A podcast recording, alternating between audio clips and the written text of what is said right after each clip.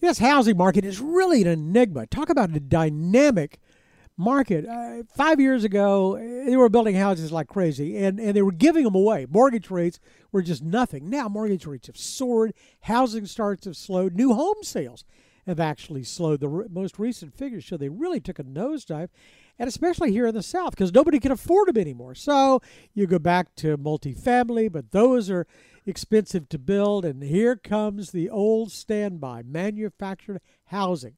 Matt Mathison is CEO of Roots Management Group, which recently put together uh, a couple of names in that area, Vineyards Management and Treehouse Communities, and he joins us right now. It's good to have you with us. Thank you so much. Happy to be here. So, my sense is your timing on doing this is very, very good. I don't think, you know, when, when you could get a 2.5% mortgage, I don't think anybody was caring anything about manufactured housing.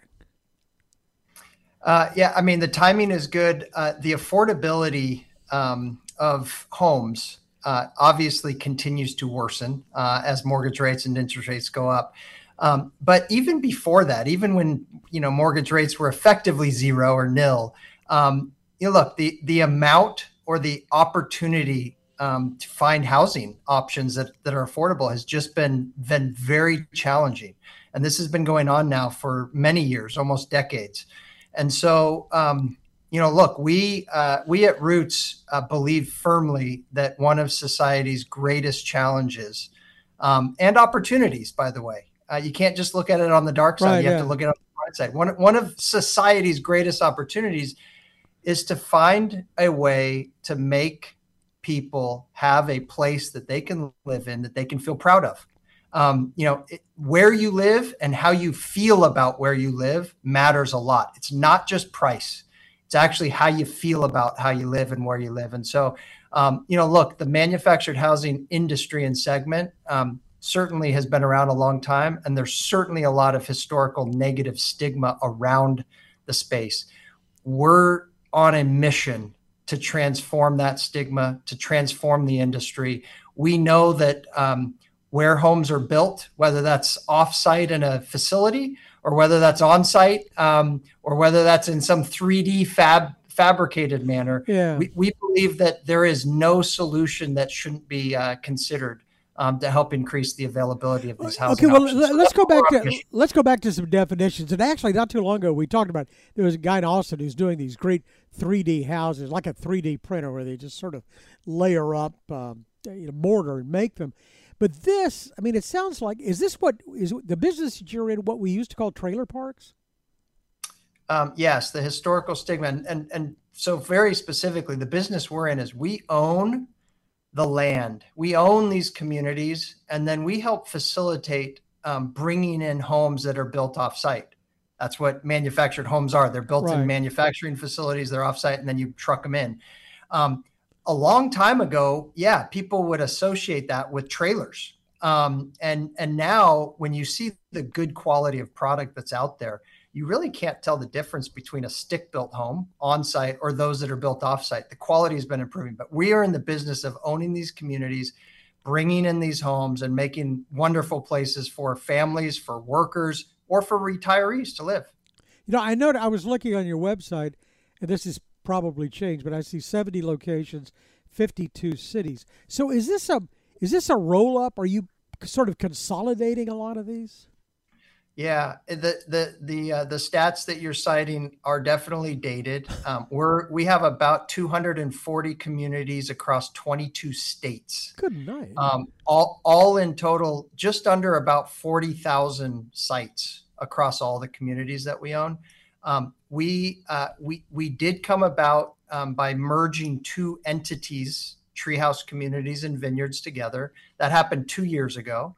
Um, but we've been on this mission to really create um, a company that can both um, work with the manufacturers, work with the landowners, uh, and ultimately bring a wonderful solution um, to homeowners uh, and renters alike. Tell me who lives there. Are they are they transient people? Are they you know, do they move frequently, or or is this a really a community that you're putting together? Yeah, we we are we are building communities right? And so there's there's three different types of communities that we offer.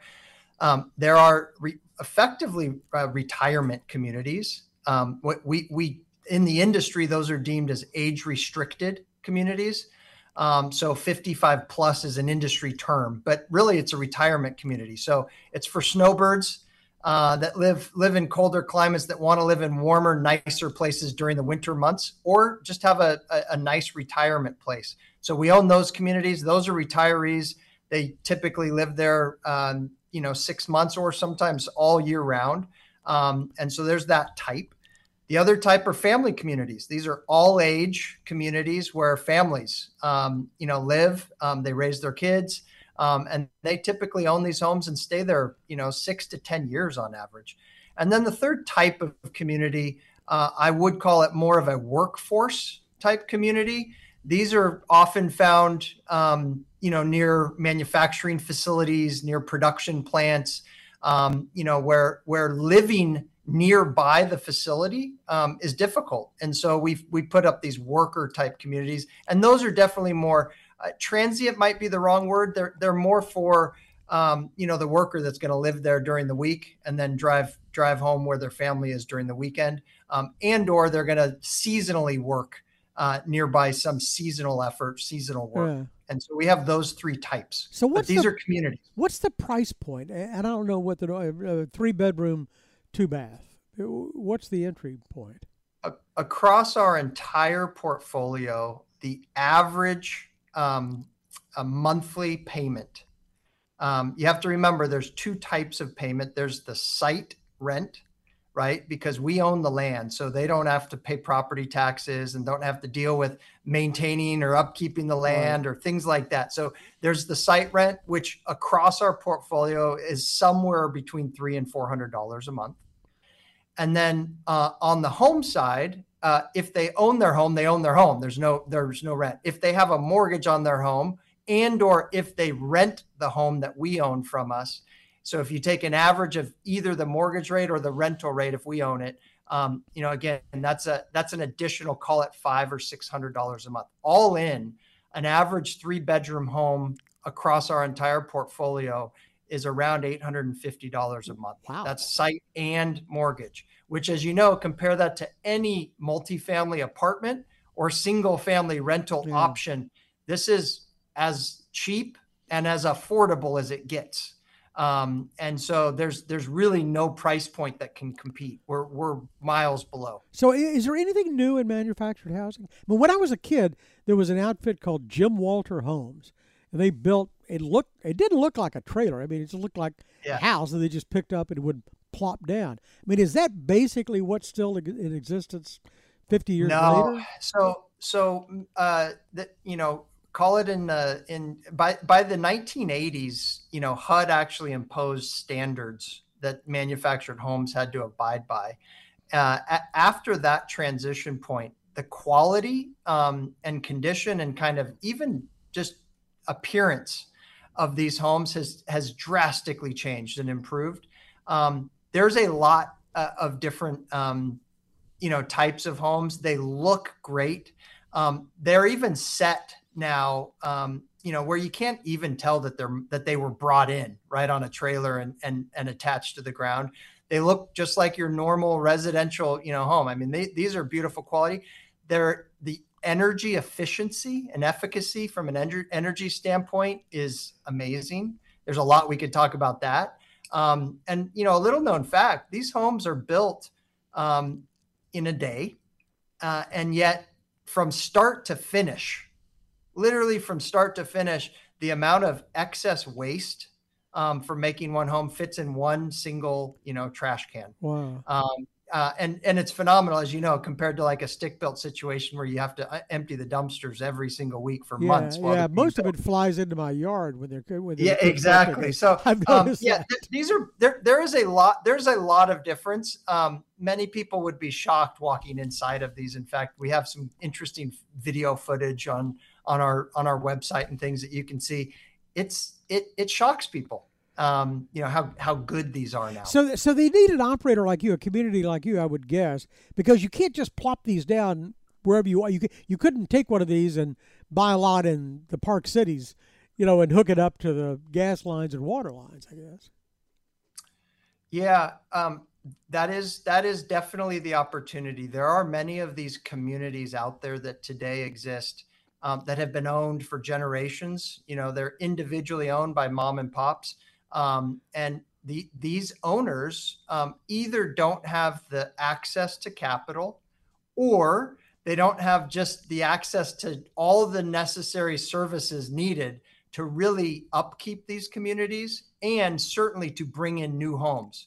So many of the communities that exist today um, really have vacant, totally empty lots. Homes have been uh, like either deteriorated or removed, and and nothing's been changed. And so, yeah, one of the things that we're doing is we're buying these communities and actually bringing in new homes which makes the community feel nicer, feel cleaner, feel better, um, you know, and, and makes the residents that are already there, you know, much, much happier about where they live, let alone provides opportunities for people that are looking for homes, um, you know, that, that, that they don't have it. We also do things like we work with all of the financing companies in the space. So we make, you know, getting, you know, either a, a mortgage or financing options for people to, to buy these homes. Um, basically a one-stop shop, very easy to do. Um, and so, yeah, that that's that's the opportunity. More than 80% of the communities that exist today across the country um, are owned in this mom and pop fashion. And so, as generations go by and as grandkids take over the ownership of these communities from their parents and their grandparents, um, yeah, they, they need they need operators, and there's very few of them that are doing what we're doing across the country. So you you become you become the exit strategy. I the the the ability to adapt during you know, challenging times just is just fascinating. And this is probably a good example of it. Matt Mathison is the CEO of Roots Management Group. Thank you very much for the time. We appreciate it. Thank you. Have a great afternoon. Thanks a lot. For more of our conversation, go to krld.com slash CEO. I'm David Johnson. News Radio 1080 KRLD.